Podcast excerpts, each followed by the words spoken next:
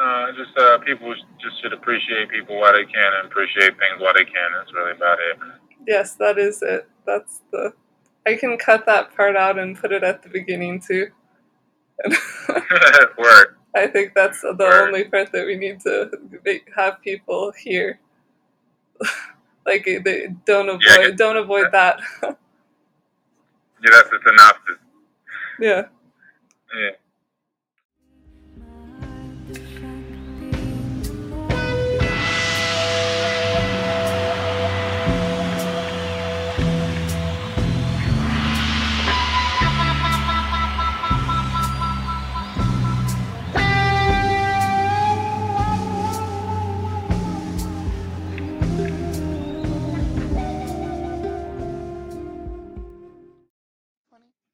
Get capsules or did you get powder? No, I got capsules. That's all that I Okay, yeah. had access to. Wormwood capsules. Yeah, wormwood capsules is the truth, Yeah, You you can't if you drink that shit, you'll never want to drink it again. Okay. It tastes terrible. mhm. Yeah, Yeah. No powder. But, uh, ready?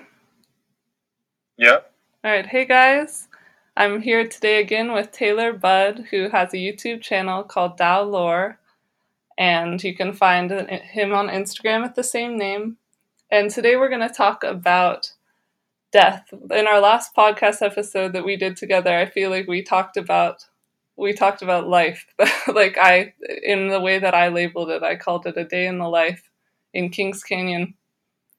And so to get the other side of that, I wanted to talk about about death. And there was a quote from Taylor from one of his videos that I wanted to start out with, and it says, and it's very poetic. It says, The more you remove the separation between somethingness and nothingness, the void and life itself, the more you embody yourself, God, um, yourself.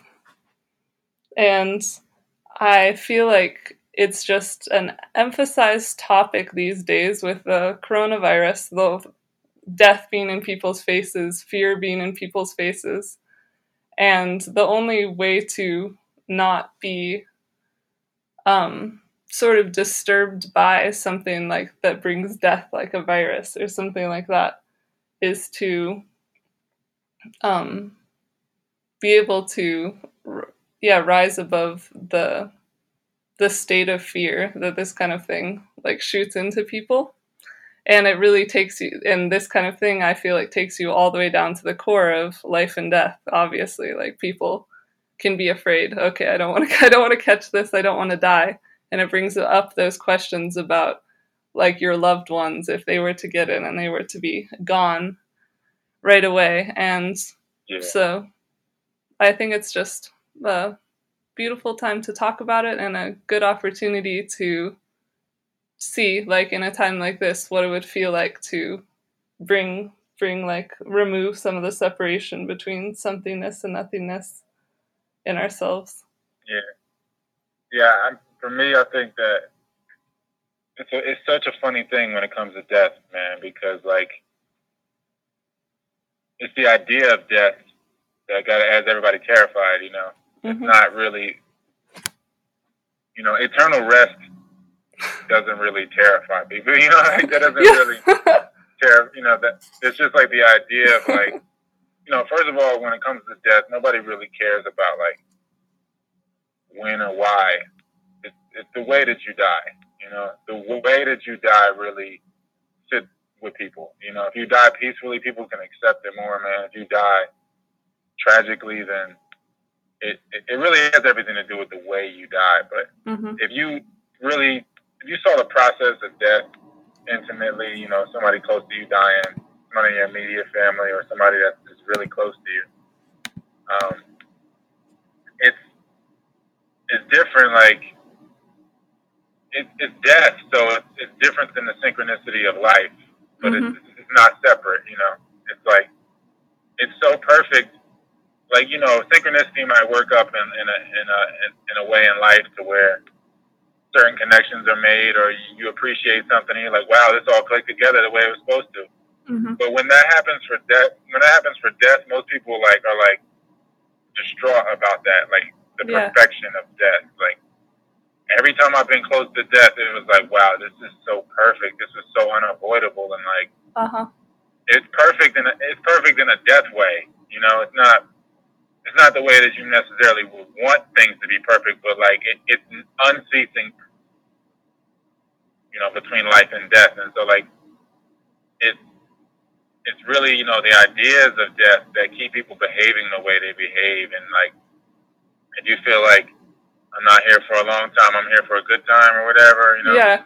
then you know that has everything to do with your concept or your viewpoint of death, like. Yes, it does. The way that you live, yeah, the way that you live really shows the way that you are viewing death or handling death. So, um, I just feel Absolutely. like people, when it comes to death, like the part that hurts the most is expecting the person to be there and the concept of what was supposed to happen, like letting all that die too. Uh-huh. Like when the when the death is there, it's so final, and it's so like this is it. This is you have to face this reality like that part of it, you know, if you can face it, then you can begin healing or whatever. But a lot of people get caught up in like, if, I, if this would have happened or if I would have did this, then maybe death would have went this way. But then it's just like that's you know that's the area of you of death that will that will really eat you alive. You know, like just thinking about what could have been or what would have been, and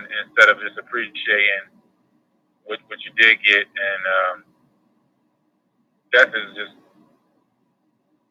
it's one of them things that makes you appreciate like nothing else. To me.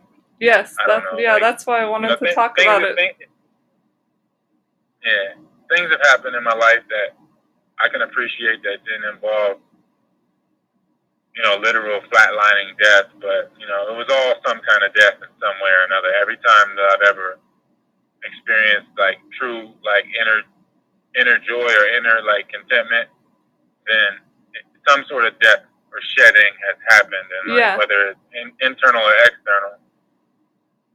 So yeah, I, I think it's nothing makes you appreciate life more than death. Kind of a crazy paradox, but it makes sense the more you uh, witness death. Yeah.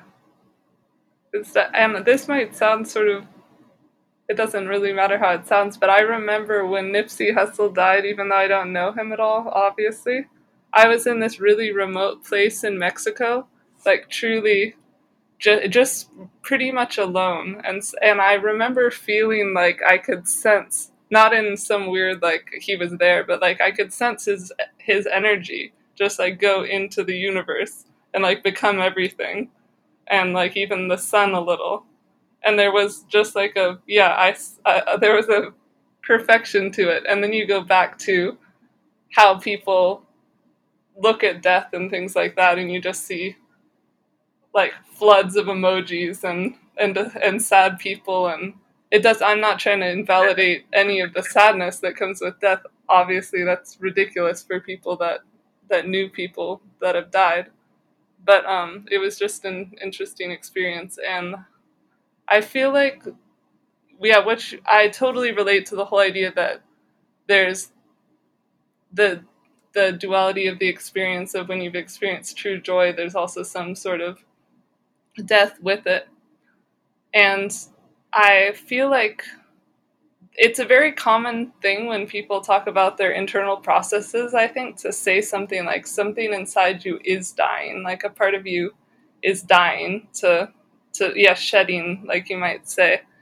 And i feel like we have such a fear of death as a concept overall that our shedding process is like horrible and it doesn't have to be horrible at all.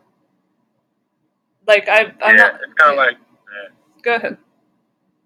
No, so it's, it's kind of like you you know you have like this perfect template and then you take on this baggage of uh, grief and what could have been and what should have been and, and all this uh, reflection instead of living in the moment. And it basically, it creates like, um, uh, you know, like if you look at this, like if you look at it like your body's like a template and then you carry a bunch of baggage and then the template gets thrown off. Like the, the cookie cutter is now like being bent and stretched in different ways. And like the, you know, the more that you don't shed, then the more that you respawn from a broken template. Like because whether you eat trash or whether you eat, you know, uh, chronically, mm-hmm. you're, you're gonna your body is still regenerating from a template.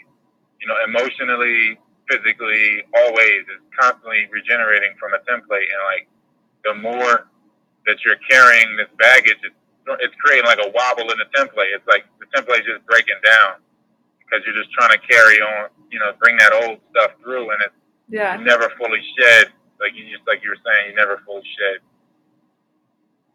Yeah, I I was reading something today. I was reading it to my friend that you know Krishnamurti. No. He's just some. He's an Indian guy that that does lots of critical thinking, but he he sort of just talks about separate subjects. Like he'll have a chapter in his book, you know, on love, on death, on fear, whatever.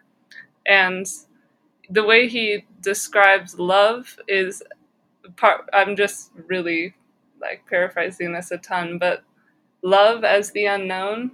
And in the other chapter, he also talks about death as the unknown and there's a really important interplay to like krishnamurti will go through and and the way that he would define love is he goes through all the things that are not love.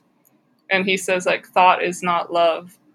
And um it just bring it just brings up the idea very strongly that like love doesn't really have a reference. It it has it's not a void in the same way that death is but I feel like our fear of our fear of death or our lack of just like I don't know, our resistance to death, our fear of death makes it also very hard for us to step into love. Like it's we're carrying around so many thoughts and concepts. I mean, it's all it's all obvious, but it's still just really interesting. Like when I observe other people and myself not like be, being afraid of death and seeing how that, that that by definition sort of keeps them from living in the moment and living present. And you're killing yourself. Like there's some other quote that i that i um that i read or heard someone say that was the person that doesn't fear death um, doesn't experience death in their life. They just when death comes, it's just like a change of perspective. And wh- why I said that was if we're, if we're, yeah. go- sorry, go ahead. No, it's like Lao Tzu. He was saying if you had a, you know, if you completed a full day and you used all the energy in a in a complementary way, that you you'll meet sleep the same way you would meet death if you had a complete life. Mm-hmm. I, I don't really feel like you can, you know, that's like the duality thing. You know, like once you start separating death from life and thought from emotion and things like that, like I really don't feel like there's any, you know, you can't really separate love and hate. I don't really feel like you can separate these things. I mean, to some level, you know, I guess if you want to, you you can, but at the, at the same time, I just feel like it's all it's all an extension of, of, of love or selfless giving, whatever you want to call it, if you can define that thing. Um, it's it's the more you separate death from life and not look at it like a complete process, it's gonna Mm-hmm. You just be more separate, and you're just more separate in your being. You know, it's like it's kind of just like a lot of people just spoiled, you know, or a lot of people just spoiled, man. They just expect things, you know what I mean? So it's like, you know, your grandma dies or somebody dies, you know, suddenly, and you just like, man, like, why me? You know, mm-hmm. how did this happen to me? And and it's it's a lot of people going through a lot of things, you know. So it's it's not you can't really take it personal. You just only thing it, that it, that benefits the situation is, is just being you know appreciative and uh, and seeing and just and investigating the perfection of things, you know, the cause and effect of things that brought about the event, and then what what can that do? How can you apply that to your life? You know, uh, if if that's the thing, yeah, like if you're if you're afraid to live, you're afraid to die. So just go. Yes, exactly. You know? That's like yeah, the root of it. If you're yeah. afraid to die, you're afraid to live. Yeah, you can't you can't really separate them because they're they're not two different things in a lot of ways. Like I mean, life is animated death. You can look at it like that. Like life itself is animated death. the process of dying. It's the process of dying. Yeah. And you could also look at you know life. So you know every breath brings you closer to the source. Literally, you're dying. Uh-huh. You know, or like you, know, or you, you know, getting, getting closer to your center. Yeah, and the whole like So when you're acting from darkness. No, I mean I don't even know how to. I wanted to talk to you about this in an earlier episode, but I did not know how to verbalize it. The whole concept of when you're truly in yourself, in your complete presentness, you are like the darkness. There's no, I don't know how to even put it. It's just like this um it's the opposite feeling of like you know how you described like you're taking in so much light and you take in too much light and it's not processed. It's like you feel i don't i don't even know how to put it. It's just like the most alert state ever of being in darkness. But i don't mean in any like dark way. I i wish i could I mean, it's kind of like the way fire clings to its fuel, which is darkness. You know, kind of the way you know it's clinging to it. You know, it's clinging to its source of, of energy.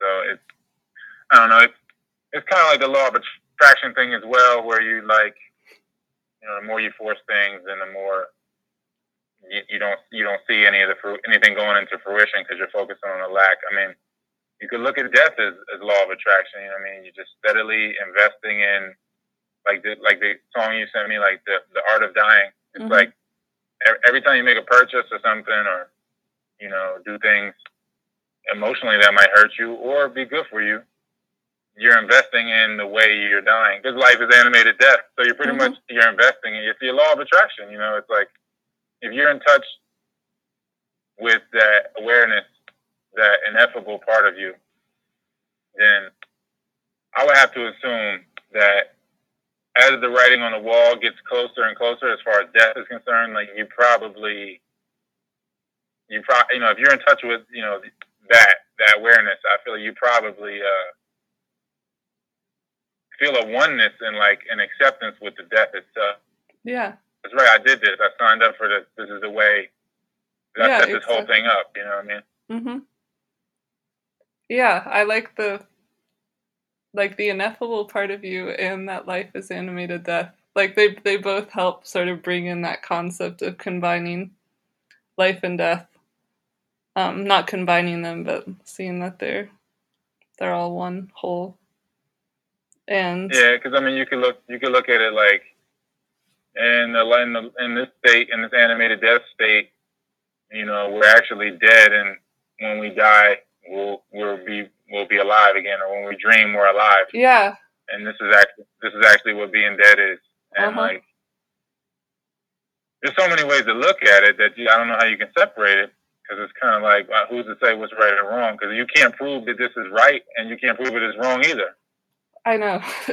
that so a lot of people will, will you know get on you for like well you can't prove that that dream was your past life or your actual life and that this is this then slow dream where you're actually dead hmm but you can't prove that it's not true either so it's like it's, it's so you know that's kind of the toughest part about like I guess the metaphysical or the death thing you know when it's like we're talking about yeah like the ineffable side or the, the sh- you know the shadows and stuff so it's it's difficult to convey. You know, it, it really is something that I think people got to experience. And sometimes I feel bad for people, man, that don't have never experienced death. I'd be like, wow, life is gonna hit you so hard at some point. hmm Like, you know, and I, I don't I don't mean that to be like I really kind of like genuinely feel bad for people. Sometimes I'd be like, man, like you made it this long. You still have grandparents and stuff like that. Like Yeah. you should really be appreciating them every second because yo, Yeah. life is about to smack the shit out of you. Like Yes. you know, and like, you know what I mean. And I don't know. Sometimes I feel like people are ungrateful, but I think that's what you have to be if you never experienced it. Like it just comes with that territory. Like I don't even Yeah. know what could give you the contrast to where you can somehow now be grateful. Like like death, nothing has made me more poignant and pay more attention in my life than death. Exactly. Yeah. Yeah. So Yeah. I, and you, you see, like you know, when you reflect on things after death, you're like, wow, I was being so ungrateful here. Or I was not Exactly. It has everything to do with the gratefulness of life. Like Yeah, the feeling of yeah, it's a really beautiful like combination the treating people that are alive with you precious as precious but also letting them go. Like it's, yeah, it's so spoiled. Like I want you to be here the way I want you to be here, and yeah. it's like man, they they, li- they lived out their experience. Like what, what who are you to you know, like it, this is perfect for their life, you know. So you got to accept this, you know what I mean? And it, it's just a deep spoiled behavior, you know what I mean? And that usually happens though, that kind of spoiled behavior with the immediate family or close relatives because like they can they kind of bring you back to that infancy. So like when they die, you kind of go back and you kind of like you know dwell on it more and you you know I could have did this or would have did this. It's harder to just write it off. You know, like I've had some close friends die. You know, kids I grew up with. You know, they died throughout my my progression in life, and like it sucked. You know what I mean? Especially at the time, it, it sucked. And it, but it didn't it didn't hit me like the people that knew me in my early early stages of development. And I feel like since they knew me then, the death brought me back to, to that place. So it was mm-hmm. like all of those parts of me was like mourning. Whereas like if I meet somebody in my adult life, like uh-huh. only the part only the parts of me that can mourn is like the parts that from when I met you till you know when you uh-huh. die. Like it's not. Yeah. It's a little. It's not as deep. Yeah. Yeah, that's interesting. Do you have anything else to say about yeah, like the younger parts of you mourning? It's like trying to make a baby stop crying. If, if you yeah. if somebody you know, if somebody has known you since before you knew yourself, mm-hmm. then it, it's like making a baby stop crying. Mm-hmm. You know what I mm-hmm. mean? Like it's, it's it's like it's one of the most difficult things to do. I think you know you kind of that, that's again like law of attraction and kind of let it happen and slowly you know let the baby get it out, let it you know go to sleep and then wake up and then go through its processes because it's kind of like it's nothing you can force. You know, you can't just smack a baby and like stop crying. exactly. But but if people that drink alcohol and stuff like that in mourning is basically smacking babies. Yes. So like you know, it's like you're just smacking the infant you, and it's just it's never gonna stop crying. Yeah. Yeah. What about? I mean, this is a different different angle, but like people who have their children die, or you know, like out of the natural progression of things. Have you known someone, yeah, that like the idea of having your child die is one of those things that like to look for the perfection and everything obviously is extra hard no matter what kind of death if it's someone that you love but there's something just like quite horrible about yeah. a child. Yeah. Yeah. I've seen it i've seen it close with an only child too. It makes it you know it really it really shatters the parents in a lot of ways, but in other ways, like I saw, like when my cousin he got killed, he he um he was an only child, and you know he died. He was he was not even he was about to turn 23, and you know his mom was uh she was you know she had that Goliath in her life, you know as far as like drugs and alcohol Mm-hmm. And, you know, kind of the same thing with the dad, but he kind of teetered off to just alcohol. And then, like, once the kid died, my cousin, mm-hmm. once he died, like, she completely, like, cold turkey quit everything. And then, like, he cut down on everything because she quit. And I'm just like, wow. It's just, you know, it, I don't, it's crazy. Like, if you guys would have just quit before, maybe he'd still be alive. But I guess it's just the way the energy is supposed to flow. Like, you know, and there's so many synchronicities in that death that kind of like one of the toughest things for me to write off because it's like, nah, perfect, but in a death way.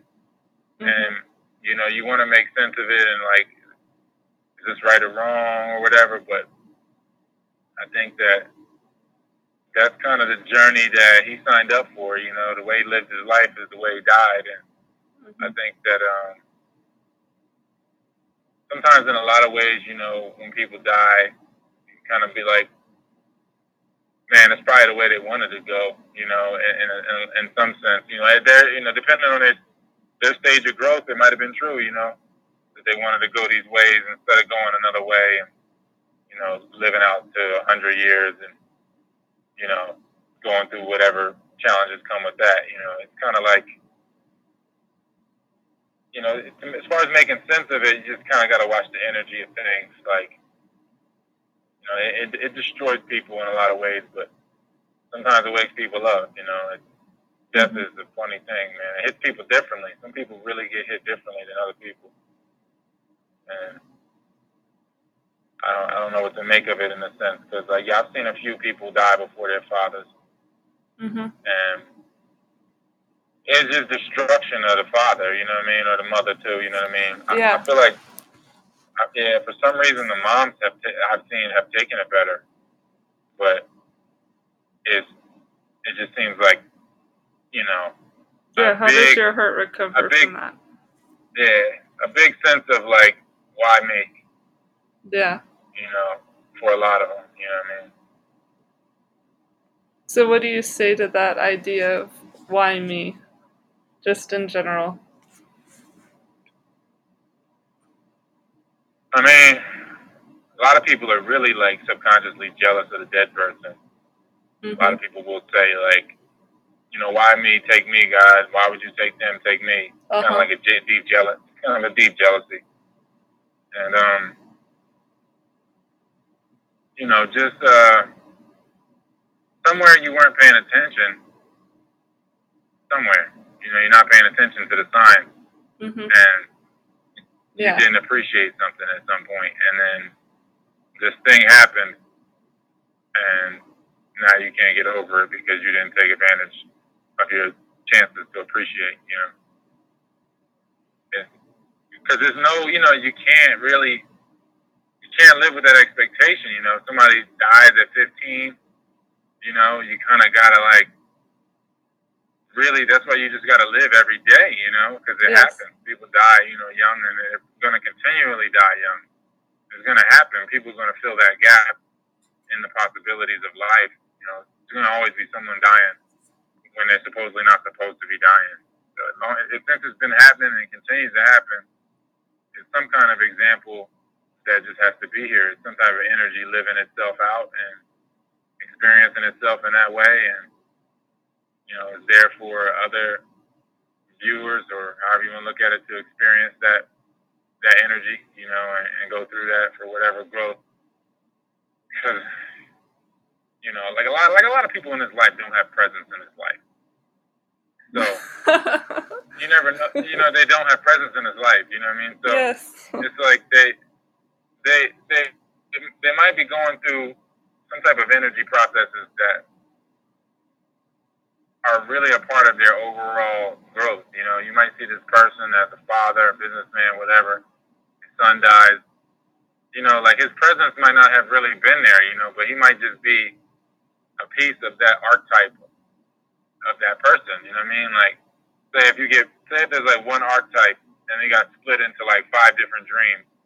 And in one dream, you know, a son dies. Another dream, you know, he lives to be old, has great grandkids, and all that type of stuff. Like, hmm kind of like all, all of the energies and all the possibilities are processing themselves, and like, it's kind of like what has to happen in order for a person to, or for a being to, to fully, you know, uh, get their fill of this life thing, this human life thing. Like, I think you have to feel all the feelings before you can truly like let go of the human thing. Hmm Like all of them, you know, all the disgusting ones, and then all, even though those are not really feelings and those are diseases.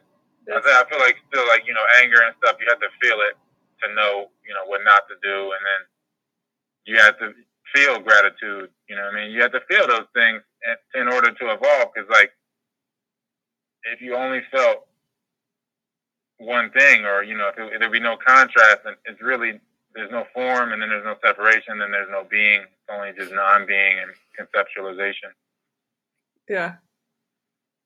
That's true.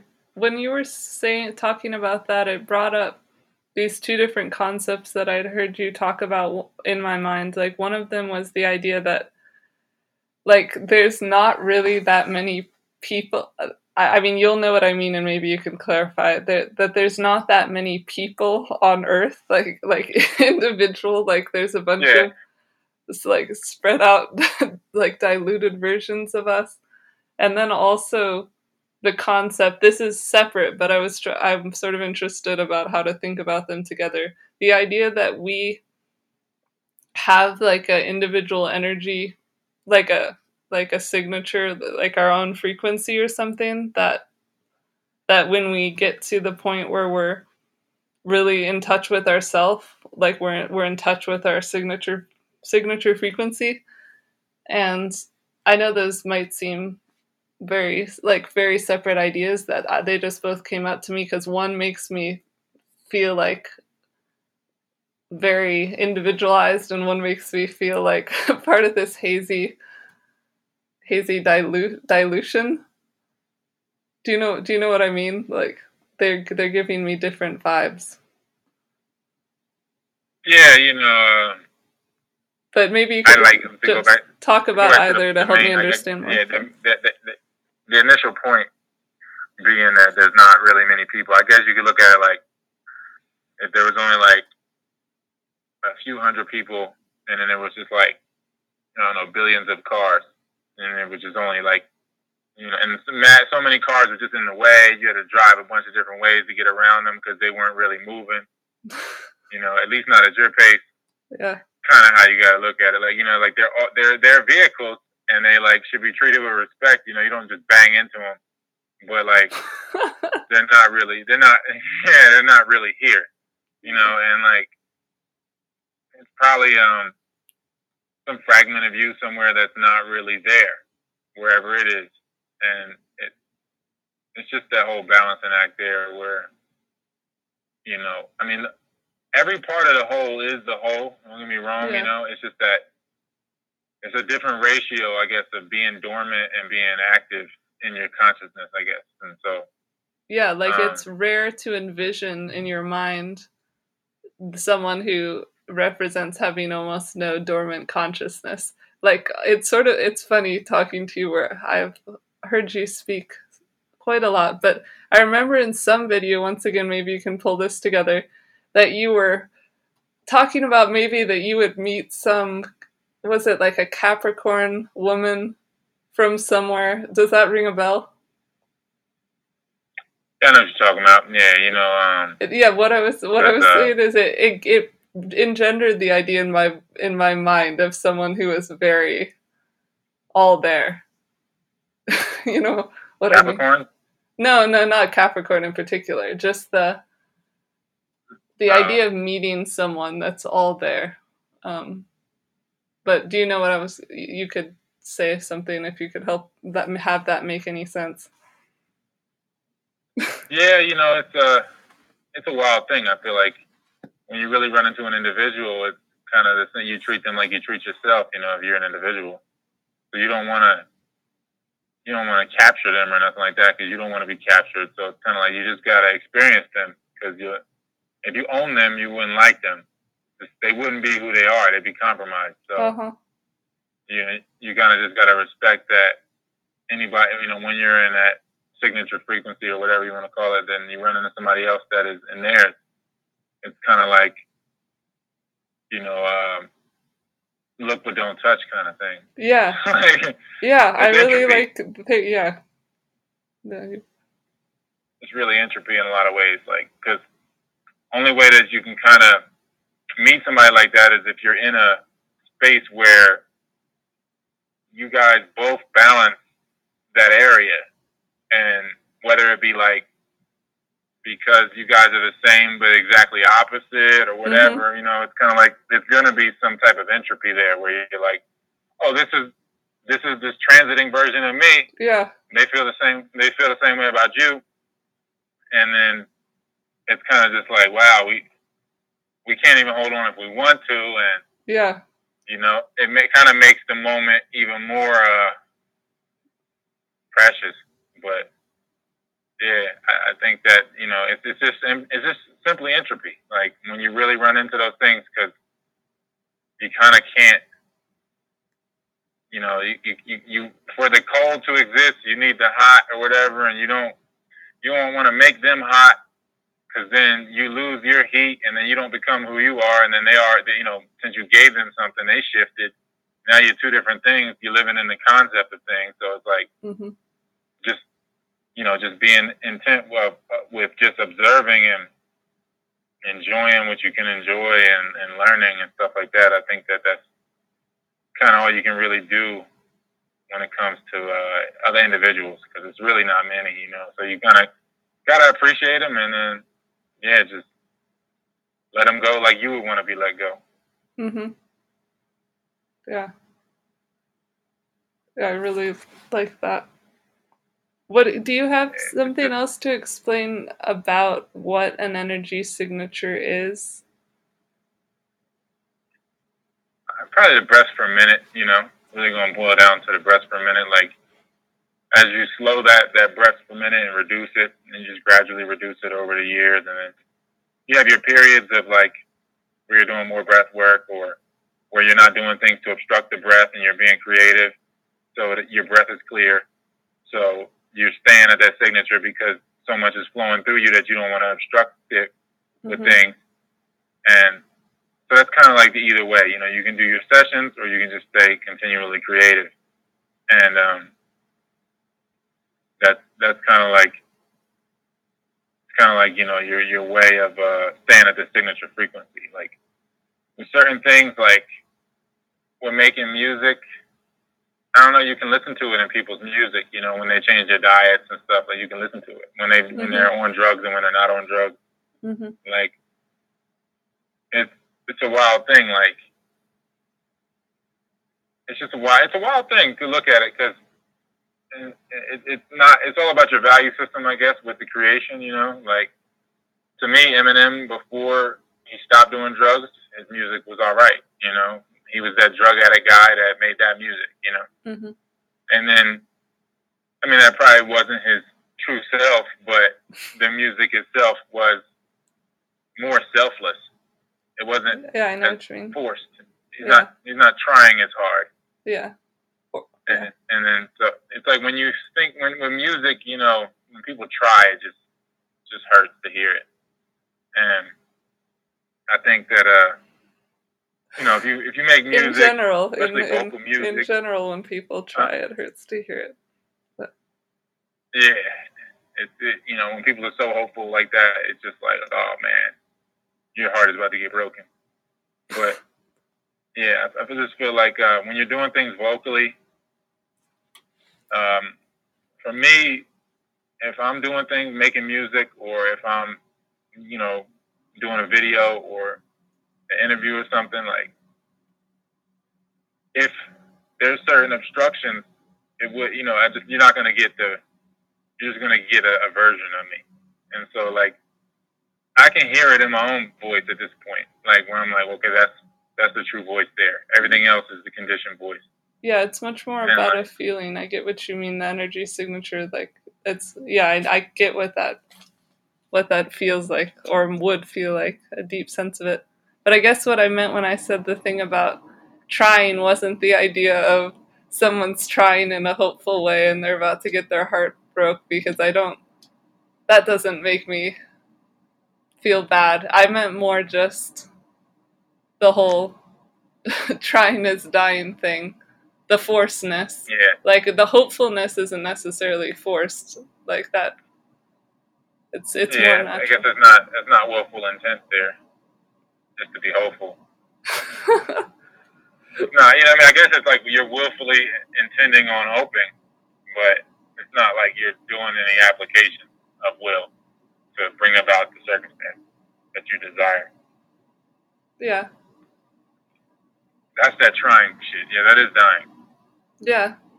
Uh, yeah, yeah it reminds me i'm jump, jumping around but so be it. The the idea that like belief belief is death like in contrast to knowing. And when you don't know you try. And yeah. It's just yeah if if in your if you're really in your energy signature you're just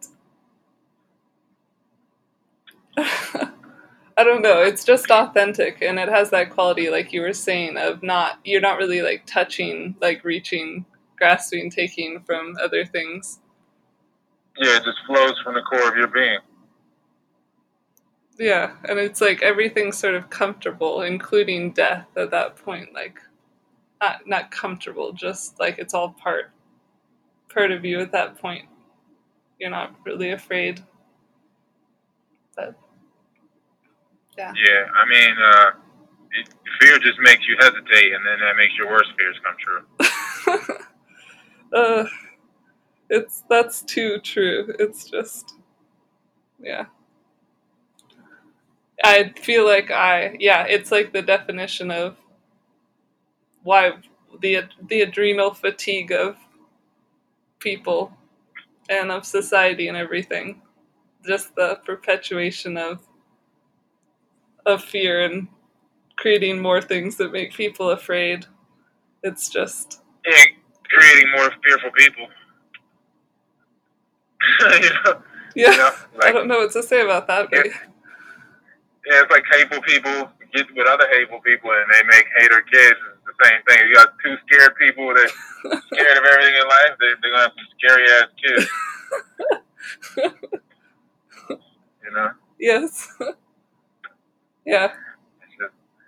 Handing the torch down of, a, of fear. yeah, that's how it goes. So jump jumping a bit obviously our civilization is full of concepts of what happens when you die whether it's major religions or um, spiritual ideas are there i don't even know where to start on this topic but i feel like there's something just inherently not useful about having I don't know. I'm not, I don't want to reject like the idea of having a concept of quote unquote where people go after we die, but it's just we're inundated with like every single belief system and every religion has its own version like whether you're going to live with your spouse on a new planet or you're going to go into heaven or whatever it's crazy like the where where do all these things come from in terms of people being sure that they believe this thing about death, which to me, it I, I've never been in a position where any story like that has made me feel comfortable with death. Like the whole the feeling death to really be just part of life and part of the void, like feels the best to me. I don't understand the the concepts yeah, about. Kind of like, I mean, it's kind of like life. Like if, if you keep living then you keep getting presented with new challenges and um, you know new experiences. And if you're not living, then you'll die, and then those are the same. It's like you, you get it's like another challenge, another experience. You know, it's kind of just like the idea of knowing is yeah, you just want that certainty. You know, people want the it's like a big lust of certainty. Yeah, I mean that's why people kill themselves You know, because it's the lust of certainty. It's just like, I want to know, you know what I mean? I know if I drink and smoke, I won't live past 75. I just know it. I do this, if I live like this, then I won't, you know what I mean? Then I, then my life is apportioned in this way and my energy is this way. So it's like this idea of knowing is what keeps you ignorant. and, yeah. And, you know, just destroy, destroys your energy and everything. And like, it's just wild. Like yeah, like people will do whatever mental gymnastics they gotta do to have some type of comfort in it. And like, I don't think I think if you knew it, then you couldn't enjoy the experience. You know, death happened, and you'd be like, oh man, I've been here before. Like you know what I mean? It's just to be like exactly. You wouldn't even appreciate it.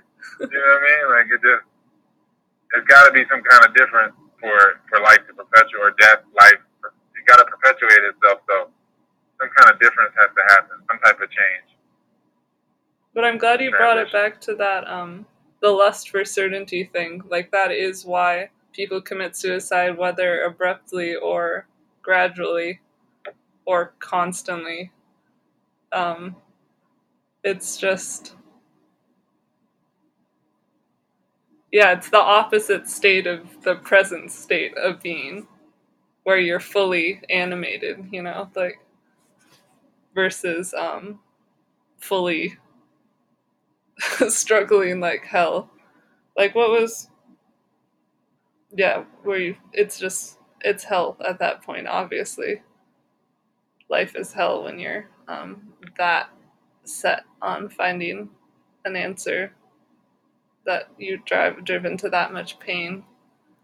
I don't know what to say about that, but I'm I'm just super interested definitely in the topic of people not not committing suicide in, on any level. Like that's why this this topic of being in in a healthy relationship with death is like so crucial crucial to me. I feel like the only reason that we do so many yeah, just like I said at the beginning, the only reason we kill ourselves is because we're afraid of death at a certain level.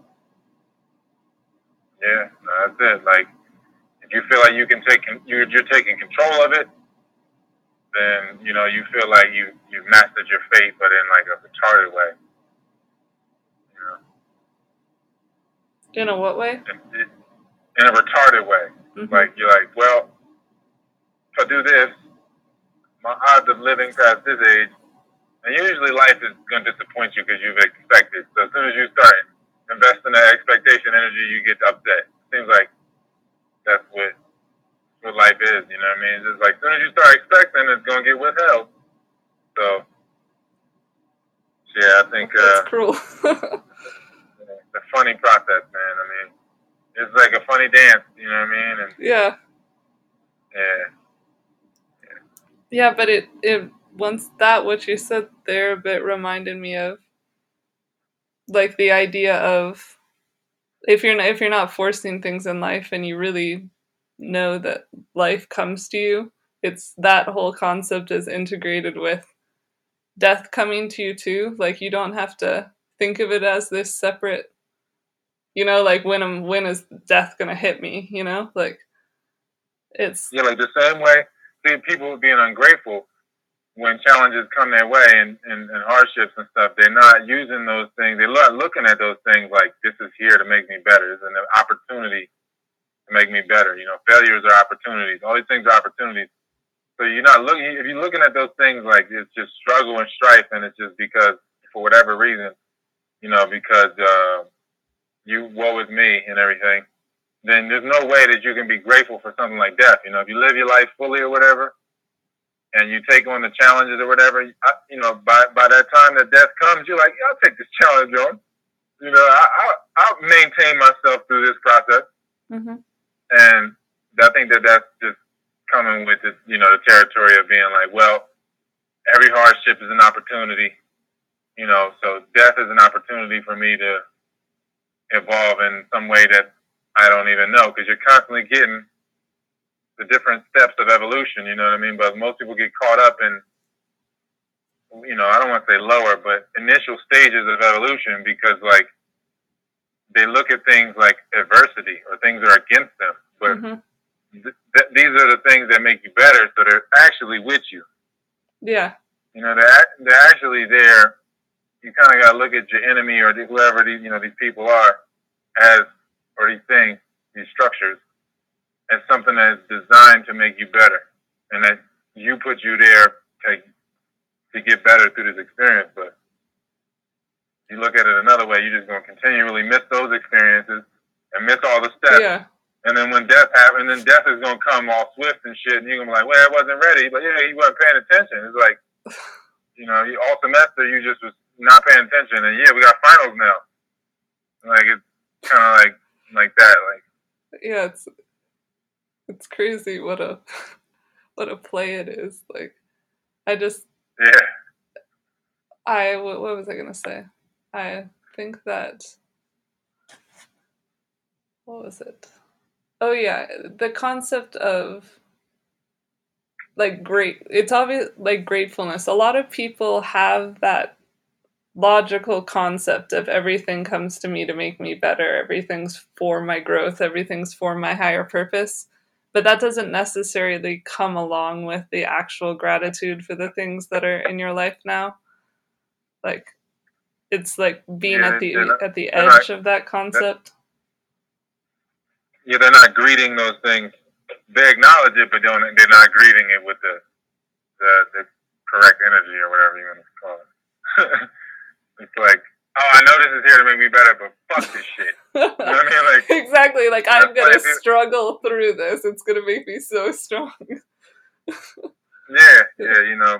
But that's it. You know, people have been taught that hard work, you know, and hard is, is right. You know, God, is hard, that so ingrained? It's incredible. Yeah. Yeah, you know, when everything is in order and peaceful, you know, per- ty- typically a person is just going to create the chaos at that point, you know. Well, I guess that's the only thing that's left once everything's in order is chaos and endangerment. It's just like the natural chain of course, like once everything's in order, it's gonna it's starting to get out of order now. What you And- you think that's inherent in the universe?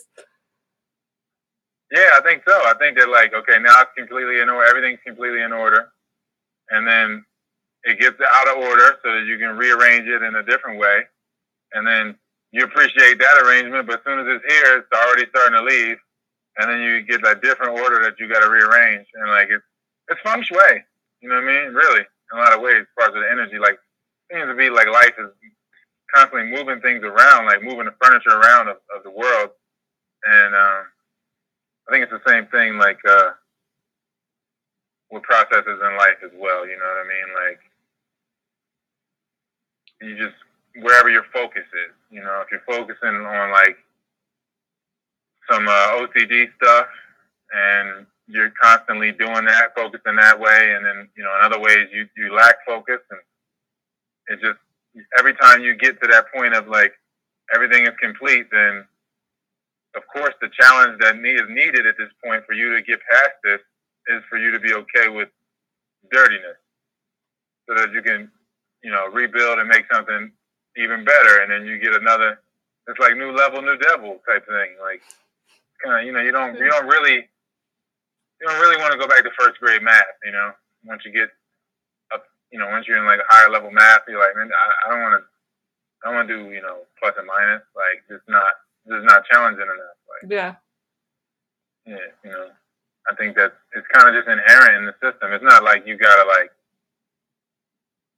you know, be like uh, worried or whatever. I think you shouldn't worry because you know it's happening. I feel like Exactly. you know, like okay, everything's in order. I got my car, I got my house, I got my spouse, and then you have a kid, and everything gets out of order. You know what I mean? And but it's like this mad, this learning process throughout that process, and then you get things back in order maybe, and then they have a kid, and then everything's out of order. You know, who knows? You know what I mean? But that's it seems like that's how life goes. Like you know, you get everything in order, and then it's almost like a credit system where you're like, how far away from this order can we get?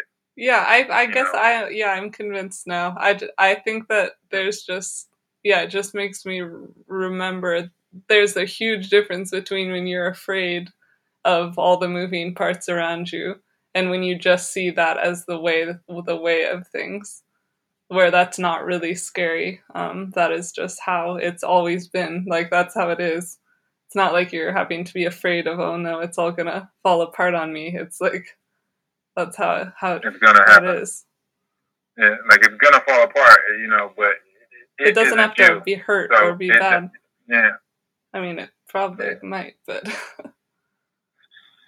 yeah. It depends, you know. It depends on how you greet things, but yeah um, it really is a a process of that. You know what I mean? It's, it's, it's the only way that we can really challenge ourselves as beings to like, you know, you you Do it complete the. Rubik's cube, then you just like break it, spin it all into different colors again, yeah and it's like, you know, we've got some awesome crazy rubik's cubes going on Yeah, yeah, like that's how life seems to be blossoming too. Like I was saying, like you feel you feel shame and then you feel pride, or you feel pride and then you feel shame. It's just like the inhale and the exhale of that signature level of energy, and it's kind of like our life is just constantly folding the pages.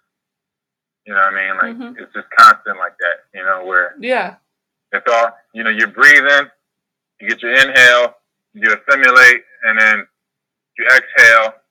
It's kind of the same thing where you're just like you take on the energy, go through your experience, you run out of energy, then you have to get more energy. and it's always that point between breaths that's like your reflection point. You know, and the more that you appreciate breathing, the more that space is between breaths. You know, Yeah. it's more calm it is. You know, it's more. yeah, the more the you know what I mean? darkness in the way that I was trying to describe it is like really present with you. Like, do you know what I'm what I mean? It's just yeah, the presence. But Yeah, no, that's, all it is. It's all about the presence, man. Like it's just,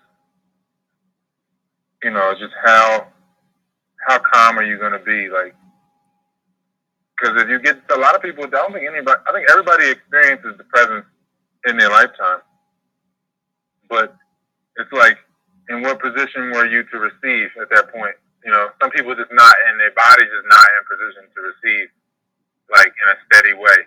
So they get the presence and then they just burn it out, and then they go crazy and have a small period of success, and then they, you know, then they be like, oh man, what happened? What went away? you just, you know, just not harnessing and like housing the presence, you know, and, and you just can't appreciate it that way, you know. And it's kind of like the life and death thing, like when it comes and goes, like, you know, when when you get when you are creative or whatever, and you have those periods of like where you can't put the pen down or whatever it is you do, mhm. It's like it's like total it's like it's like the possession you do want, you know? It's like yes, it's a different it's a different you know, it's like to have that presence there, it's almost like one of them things like where it became like my biggest drug in a lot of ways. Where I was like, man, like I just want to feel the way it feels to channel without thinking uh huh, and just give myself like that, you know, and yeah, I, I just feel like, you know, that, that, you know, just, you know, with, with, with creation, that's how the creator experiences itself. So that's the only way that you can really experience the creator through creating. So it's like, it's, it's really like, to me, the, the greatest feeling, you know, even if it's just a small note or a memo or something like that, it's something that like has come in waves in my life to where I'll be like, okay, I got it now. I know this shit now, and I'll never come down off this place. uh But then, you know, it's like the next level of challenges. It's like, nah, like you just reached that peak point of alignment, uh huh, and now you kind of got to go. You got to go through this next valley and peak, and like you got to manage it better to where you can stretch it and experience it. You know, it's, it's dope, man. I really, it's dope, man. Life is dope. It's yeah, it's just uh, you know, yeah, yeah, it is a dope situation, but um, I know a lot of people are in are in traumatized states or you know dire states where they can't, they don't have that that moment to breathe. But you know, I, think it always balances out at some point, man. If you if you don't have the time to, you know, immerse yourself in tranquility and stuff, like you probably have other energies and other powers that are balancing it out that you can, you know, parlay your way into a healthier life gradually. It's just, just you know, a lot of people uh, get caught up in, in what's against them and then not what's going for them. And with the different value systems, the material value system is kind of, you're always going to overlook certain things because it's just not in alignment with the with the true value system, really. Could you say something more about the true value value system? Like selfless giving being like the truest value, it seems like You the- say that so casually. yeah, no, like that's what it seems like. You know, like you know, the purest form of giving is anonymous to anonymous and all that stuff. Like just that is so Uh, beautiful. not getting huh? That's very beautiful. Yeah. Yeah, yeah, hope is the man. But no, feel like, it really is like, you know, um, when it's when it's true and it's not with intention and it's not with um, expectation. You're not giving, expecting to receive. You know, even if like you know people give and they're like, I know karma's going to treat me like ah, you're already kind of fucking with the energy. I know it's so Like- yeah, I'm so sick of all that karma talk for that Yeah. reason. yeah, man, it's like you know, just given from a place of almost unconsciousness in a lot of ways, and like that's the Tao thing, man. Like, she's, you know, they're saying the Tao is good, the, the master is good to people that are good, and she's also good to people that aren't good. This is true goodness, and she she trusts people that are trustworthy and that are not. This is true trust, like because Mhm. it's like I gave my energy from this place. The physics of this means that ultimately a bunch of smoke and mirrors can happen, but ultimately I'm going to receive that energy back some way shape or form because that was what I gave out. It has to come back. Mhm. Everything else in between is kind of a distraction or just a process, really. So it's you know it really is. It's really just selflessly given with no expectation, you know, and then you you're allowing creation to flourish in ways that you Yes. you don't know, and then you and then you can be surprised, you know, like if you really just help somebody that you don't know, or how you know different ways of, of, of helping life itself, you know, I don't know, whatever you're doing, whether you just you, you just help the animal out that was trapped by a trap or something. I don't know, you know what I mean? Whatever it is, whenever you help life out, and it's like it's genuine, you know, like uh-huh. it really is all about your own sincerity. So Yes, as long as it's is. sincere and you and you're doing living, you know, doing that, then then you allow creation to flourish, and then you allow yourself the opportunity to be surprised. Because that's all anybody wants to do anyway. They want to be surprised. Like Uh-huh. once I reach this point of, you know, once I reach this point of I've seen the world, I've been in these relationships, I've had these these uh these vehicles, or I've, I've you know rode these planes and did these things in different places, and Yeah. you know, it's like at some point you just want to be surprised because you, you know, when when you were like in the process of it, you just were constantly getting surprised, like, oh, this is what they got here. Yeah, oh, this totally. is what first class. This is what first class is like. Yeah. Oh, this is what a Benz is like, or whatever it is. You know, Yeah. whatever it is. But then since it's fleeting, you're like, man, when's the next surprise? Like, when's the next surprise? Because it doesn't really fulfill Yeah. you know, and like, so it's kind of like if you give in them gentle ways with no expectation, it's like you're kind of investing in that surprise bucket. Like, life kind of got to show up at some level. Like, you know, Yes. you put the ball in life's court. That's nice. Yeah.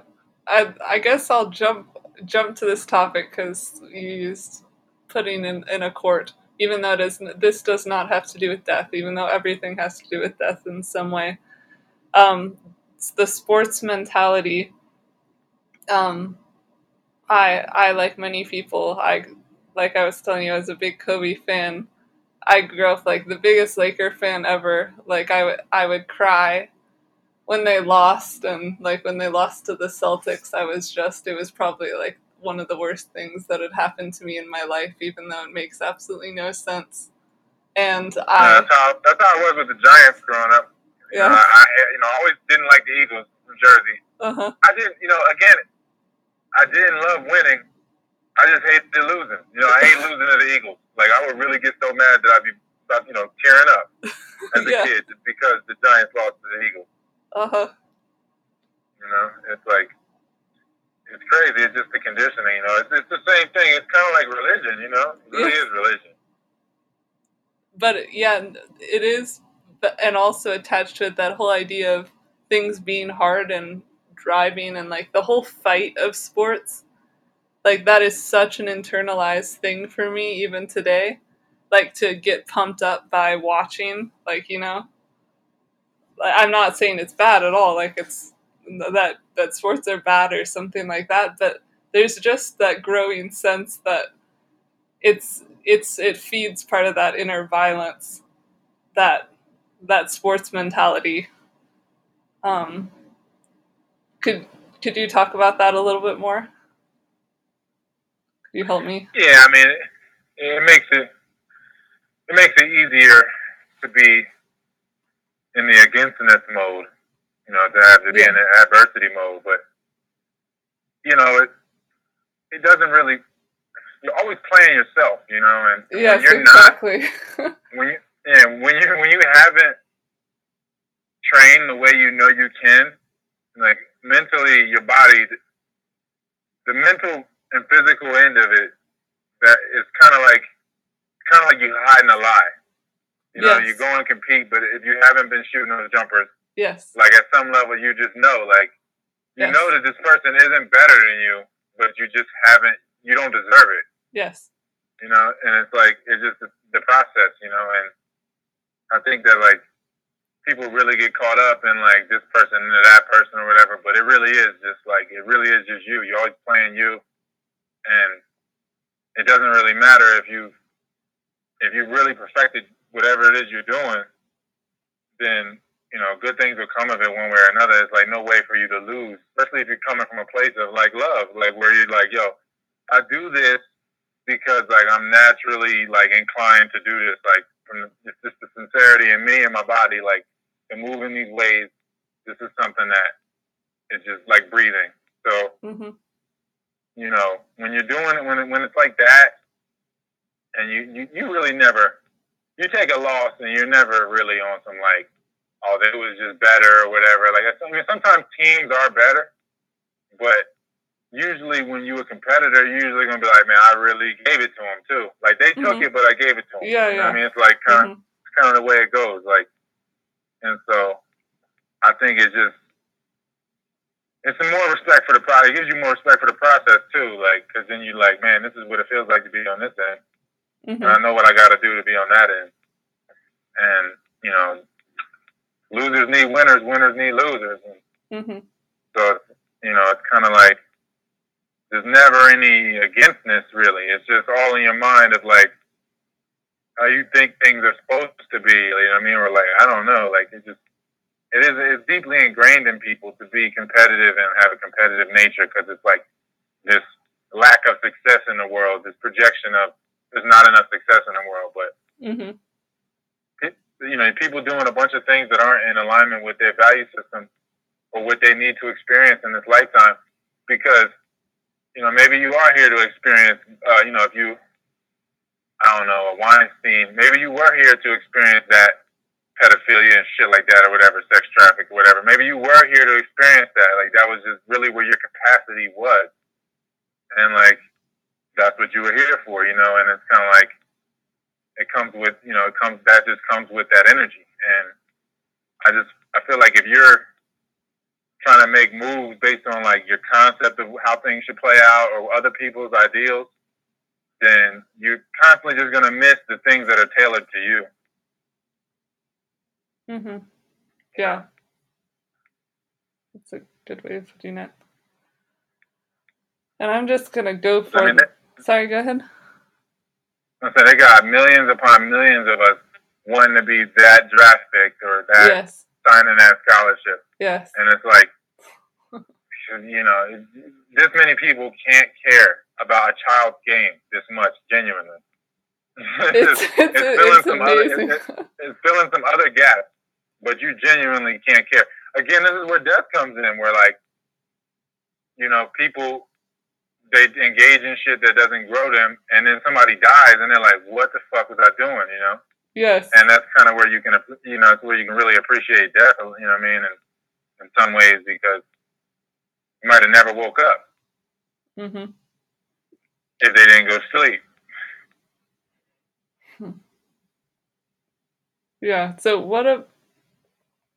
So a gratitude. This like what are some of the things that kill. Kill gratitude. Like I feel like we talked about the angle of what helps bring about gratitude, but like I mean, gratitude is scarce as heck. Maybe I shouldn't say yeah that, it's, but a, it's just the measuring and the expecting like you know um you could you could be talking to somebody that you feel like man i really they're never gonna fucking get this shit man you know like but whatever i'm gonna just stay here you know keep supplying the energy when they ask me questions or whatever and you know provide the, the best insight i can provide you must feel like And that then, all the time.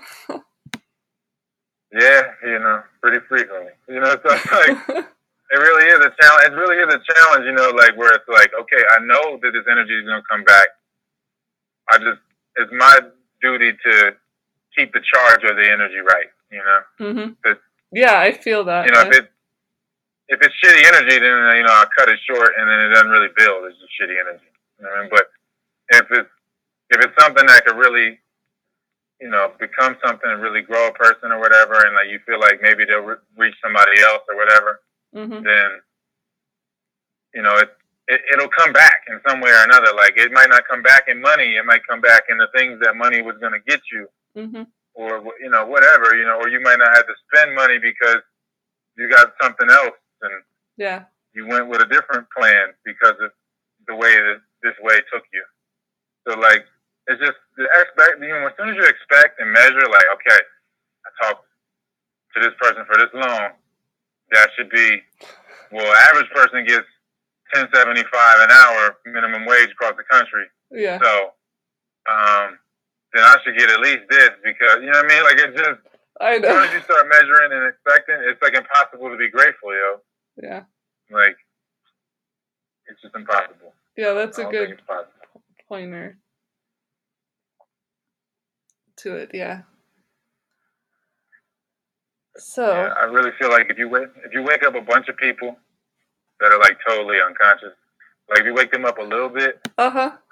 you know, you probably you probably get like one person that breaks through, and you're like, man, I'm glad I stuck with this just to meet this one person. You know what I mean? Yes.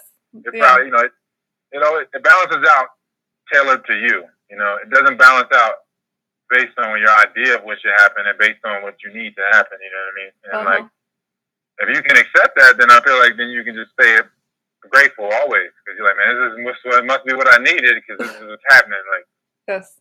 you know, and if it, if it's a bad thing, then it's preventing me from doing something even worse later if I acknowledge it. Mm-hmm. Yeah. So, let's see. Was there? Let me see if there's something else that I wanted to say um, about the the art of dying because, like in that song that I sent you, "The Art of Dying" by George Harrison, he's of course coming at it from a he was into all the Indian Indian traditions and like the Hindu perspective, and he's someone who believes in reincarnation, probably just somewhat how it's taught. And um, the way that I've been sort of thinking of the art of dying isn't necessarily at all like uh, just about like when the time of death comes, are you ready for death? Even though I'm sure that's a fascinating thing to be more aware of. I've been I was mostly thinking about it in terms of just the flat out idea that in your life you can't you can't really be living as long as you're resistant to death. And so Yeah. the art of dying like to me is it like in the song it says something like and as nothing in this life that I've been trying could equal or surpass the art of dying. Like I feel like this topic of um, feeling comfortable with death sort of like over it like comes over and takes over all these areas of life that I've been like trying to struggle with internally like find all these internal solutions like grasp for all this knowledge like try to figure out why this or that trauma happened or like struggling to get out of it but not being able to get out of it because I'm in this struggle mindset. And like all of that is calmed and like put in its right place by the concept of like having having an awareness of a, a non-fear of dying. And i feel that just makes me feel like brings me closer to the whole concept of breath so much of of being able to connect to the inhale and the exhale and and without fear instead of feeling like I'm constantly caught up with fear so I never really get to get deeper. And yeah so I'm just really like grateful for, for this topic of death in itself for how encompassing it is like it feels really soothing like healing I don't know do you Yeah, I, feel like you just can't. You're never really ready for things that you've never done before, and the things that you've done before, you genuinely, generally don't have to redo. So, like, it's just a funny thing, man. Like how the not being ready creates like a perfect vulnerability to where Yeah. you can you can be in the moment more and bring up bring things out of yourself that you never would have expected. Because again, expectation is gonna block. So if you like, all right, I'm about to play this game and I'm about to do this and score this many points, then like it's different than when you just like, oh, you know, I'm just go out here and see what happens, and then like just Mhm. being fluid in your, you know, in your life like that. Yeah. The thing, That's what I mean. you just mean. go unconscious. You just go unconscious, and then the things happen, and you're like, wow, I, this is better than anything I could have expected. Yeah. So like, you know, I I feel like you can never really be ready, but um, you, you don't want to be No. in a, lot, in a lot of ways. Like it's kind of like that's the, I guess that's what makes it like uh, compelling. Yeah. Yeah, I'd like to like but you said some yeah, using vulnerability in that sense.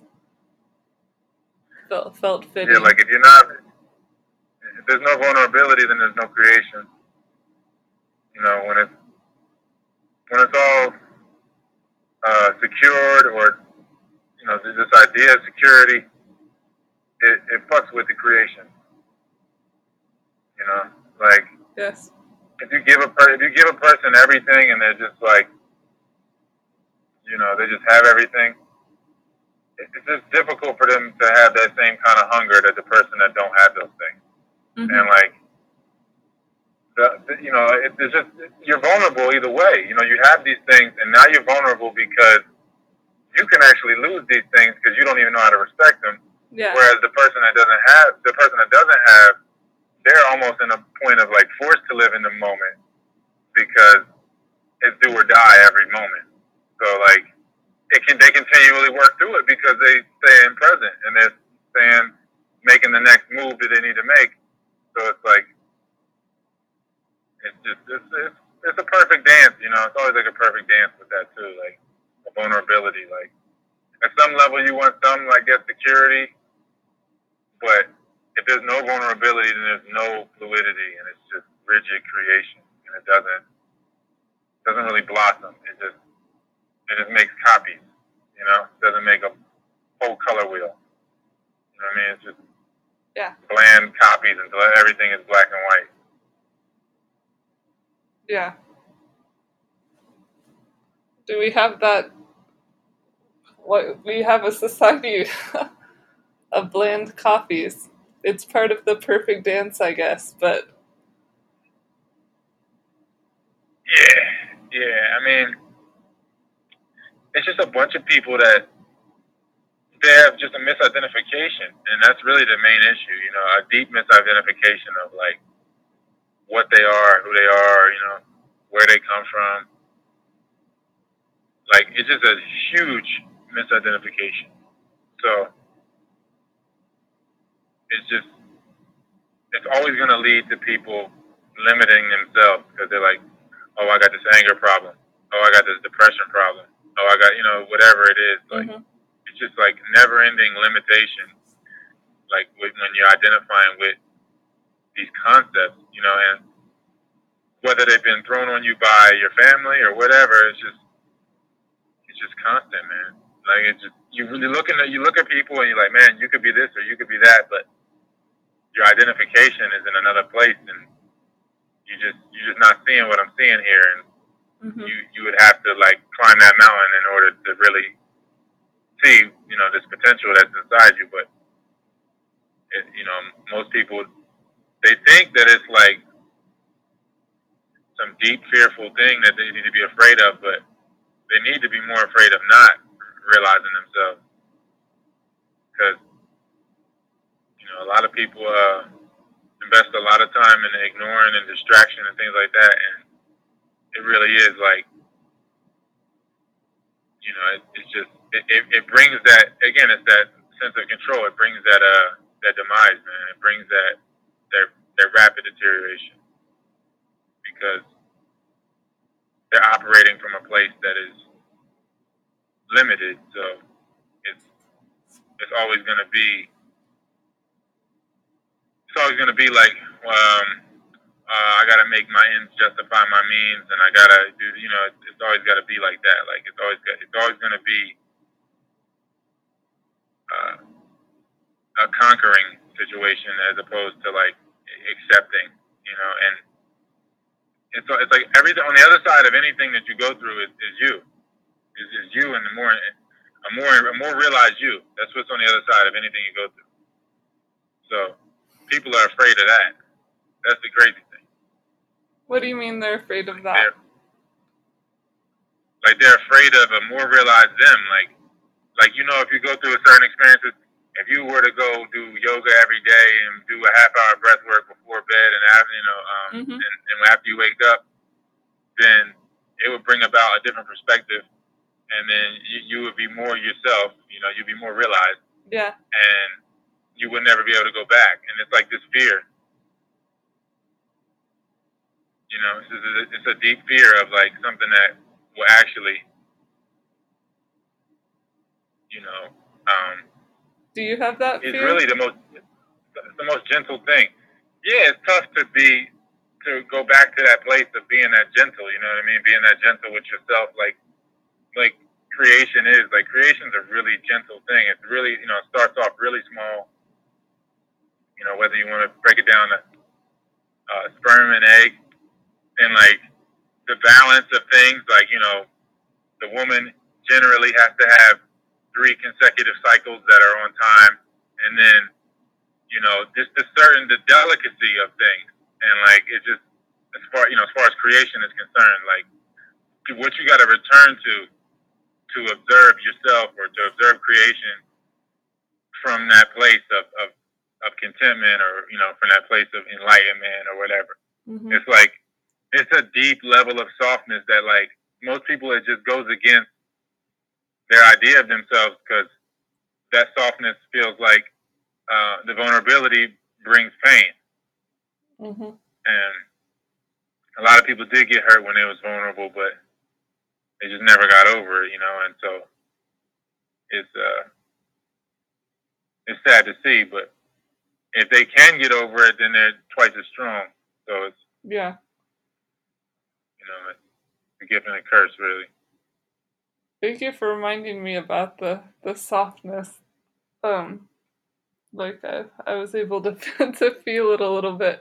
Like yeah, what you would be going to, what you do go to, when you're a more realized version of yourself. Yeah, it's crazy how identified you get with the with the adre- adrenal fatigued, the traumatized version of you. Um, Yeah, the stressed out version. Yeah. yeah, the stressed out version. And for some reason, there's a fear of not being stressed out. Which, yeah, that seems like some weird root of it. Like, why would people not be doing things that are, um, that are bringing them back to their health? Like, Man, you, you don't understand how many times I've, I've tried to do breath sessions with people, and like they're so self conscious, even just about doing the sounds and stuff. And like I'm like, man, I have my eyes closed. I'm not watching you. I can just hear you over there opening your eyes and fidgeting. Like I know I've done this enough times to tell. Like yes, you've opened your eyes and you broke it. yeah, So like, it's it's just funny how much people are just so self conscious, like about like nothing though. Like it's like their own idea of themselves that like they get disturbed by. Like if it doesn't behave in accord with this idea, my body doesn't behave in accord with this idea, then that means I've lost value or I'm not strong or whatever it is. And it's like yeah, it's just crazy, man. Like if you you see people, grown people, afraid to just close their eyes in darkness and make and and, and ventilate some sounds that vibrate the endocrine system, and like it's just it's amazing. You know, people are extremely traumatized. So I can I guess I just gotta have compassion, but it's that's kind of like the depths of the self consciousness. You know, people are constantly in the idea of themselves. They're not really living from first person and Mhm. like the phones really don't help. no, the Yeah, technology altogether. But, really don't help. but yeah.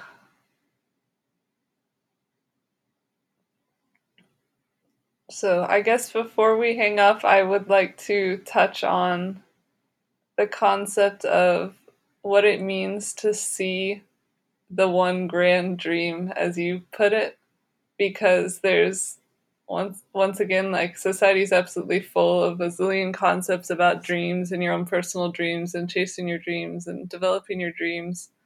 But there's a completely different like concept or feeling of what what a dream is when you're in you're in the real like first person perspective like it's it's you know it's not about your your personal dream anymore in that way. And could you talk a little bit more about the quality of like what the the one true dream is? It, it just brings you back to that that commonality of all life. It brings you back to that common ground that everything shares. Um, it's a place or a not place i guess you could say it's however you want to look at it it's you know it's it's a space where no space exists because in space you have separation, you know what I mean? And a space where there's no space, it sounds paradoxical, but it's just complete oneness and complete con. You know, everybody or all being, all life itself is in this common ground. You know, and and everybody and everything has a common ground, like a something that is a commonality that that that is shared mm-hmm. that that can bring that brings everything back to one to the oneness. Mm-hmm. So, like the grand dream is pretty much like this template of life that um, is forever being expressed, and all of life is a, is a copy of this because there's only one perfect man, just like there's only one consciousness. You know what I mean? It's like. Mm-hmm. There's no there's no separation. There's only one perfect. You know, every expression of perfect is an extension of that one. Mm-hmm. So yeah, if you um, if you if, you know if you're in this in this place where it, it's that it's so basic, it's so pure because it's so basic. You know, it's mm-hmm. just a place that's unadulterated and it's desireless because there's no space. There's only oneness. You, you, there's no seeking. It's just it's just observation of the oneness, and you're just meeting at that common ground, you know, from your perspective, uh, from whatever body that you're viewing life from. It's, you can look at it like there's the common cell in everybody that is, this is like a meeting room that mm-hmm. everybody and everything returns to. Mm-hmm. And you can, you know, you can experience the oneness through this piece of you or this non-piece of you. And it's, it's just a it's the perfect template. You know, it's just perfection. It's just a complete template of the way life proceeds, and mm-hmm. all of life is just a reflection of that perfect template. And it's like it's such a basic thing. It's such a simple thing that it's so difficult to explain. Yeah, that it, it's just so it's ineffable in a lot of ways because it's so perfect that it's like all the bases are covered, so I can't really, you know, it's, like if you were to, if you were pointing at a color wheel or something, and you're like, it's really, you know, eh, magnificent over here or whatever, and you describe it, but then there's another color on the other side that's magnificent. It's just like there's no taking away from anything. Yeah, that know, like non-piece. The when you said not that non-piece of you, that I don't know that that touched it a, a bit. I thought or at least yeah, because there's no yeah. yeah, you're living from a place that doesn't create opinion and doesn't create value because you need separation for value. You know what I mean? Like to say this is greater than this. So there's a part of you that is always at one with everything. And like when you go into, if your consciousness is focused on that part or not part, then you experience a life without opinions, a life without value, a life without um, you know, I guess general objection. It's just pretty much just receiving and accepting and and and pretty much all, just all. You know, like I feel like when you create from that place, like because if you're viewing life, you're kind of creating at the same time. So if you're in complete awe like that, it just furthers that expression, you know, or the per- perception or reception of that oneness or that not place, however you want to look at it. Yeah, I yeah, it made it reminded me of a point in my life when I felt like I saw yeah, that not place very intensely, but I get it in this more um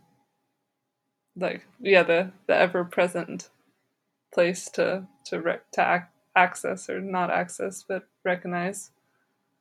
And it's like it's like you're always there really. Yeah. yeah. You are. It's it makes me it made me think of the whole idea not the idea, but that like talking that I'm talking to myself in you. Like that I like yeah. feel grateful for talking to your own self in someone else. It's it's funny. Yeah, like you know that's that's who you that's the the common ground that you communicate through and everything. Everybody got a either a mutual or a direct common ground. I feel like. Yeah. Yeah, it's cool the idea of the common ground with everything. So I feel like that that's what that's what um the common ground is like you know everything returned into its source in a lot of ways and so that's the thing like I was saying today man like the good is the fuel of the evil. E- evil is parasitic, you know. It, it, has to eat itself. It eats its own. It eats. It has to live off the good. You know, evil eats eats away at its own goodness, and then eats away at the goodness around it. So since the goodness is the fuel, eh, once the evil has reached a point where it's dominating the goodness, then it no longer has fuel. You know. I've so it's like that's a sad, a little bit of a sad concept. I mean, no, I know it's not. It no I, longer has fuel. It's like that's when it's kind of the same thing. Like I was saying, like when you get everything in order, then it's beginning to get out of order. It's like the evil. Yeah, it like it starts, doesn't have anything else to eat, so it's just like stops. yeah, like and then it, it, it gets smaller and smaller and smaller and smaller. Uh huh. Like it's kind of like you know because it has to return to that common source it's an extension of that of that good. It was living off its own, it ate on its own good and other good. So it, it can't win because it's like it ate it ate away its own leg. So it's kind of like same thing. Return and but good doesn't that commonality. Sorry, I interrupted. No, you you good. You good. I was just gonna say about so good doesn't eat. Do you think of good as eating evil, or in the same way, or is it different?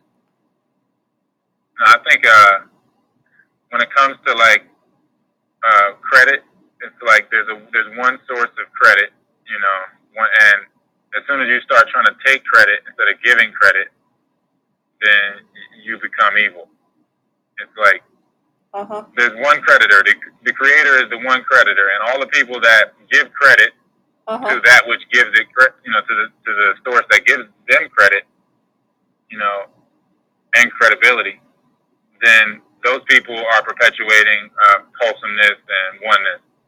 But the people that say, you know, I did this, this is mine, you know, and this is a product of me and not what comes through me.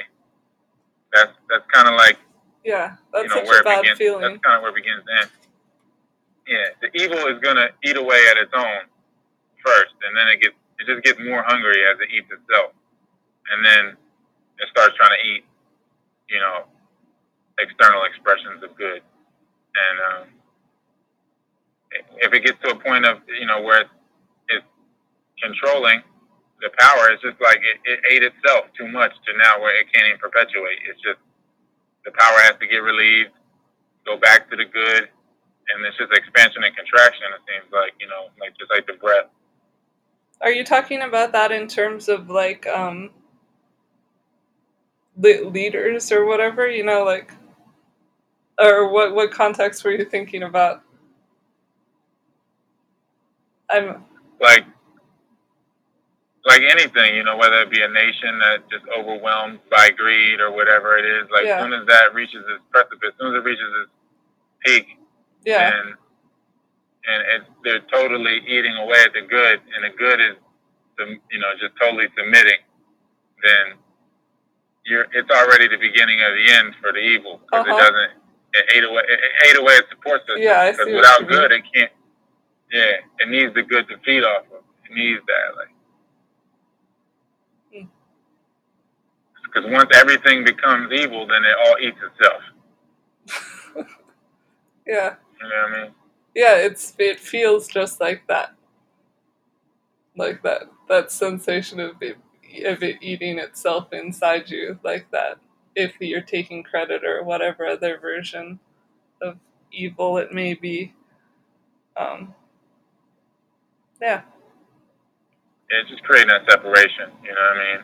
Like, just whoever's creating separation is is engaging in it. You know, as cheesy as it might sound, you know, it's like, oh, I give all glory to God, or I give all all the credit to God. It's, it's the reality, man. I mean, kind of like like in the Tao, it says it in Tao Te Ching is like, uh, you know, every you know when when the master uh, when, when the master governs, people are hardly aware he exists and then when people achieve the things that they want to achieve, then they give no credit. You know, because Mhm. the master is just, the master is so subtle and so productive that you know people people miss it. You know, and um,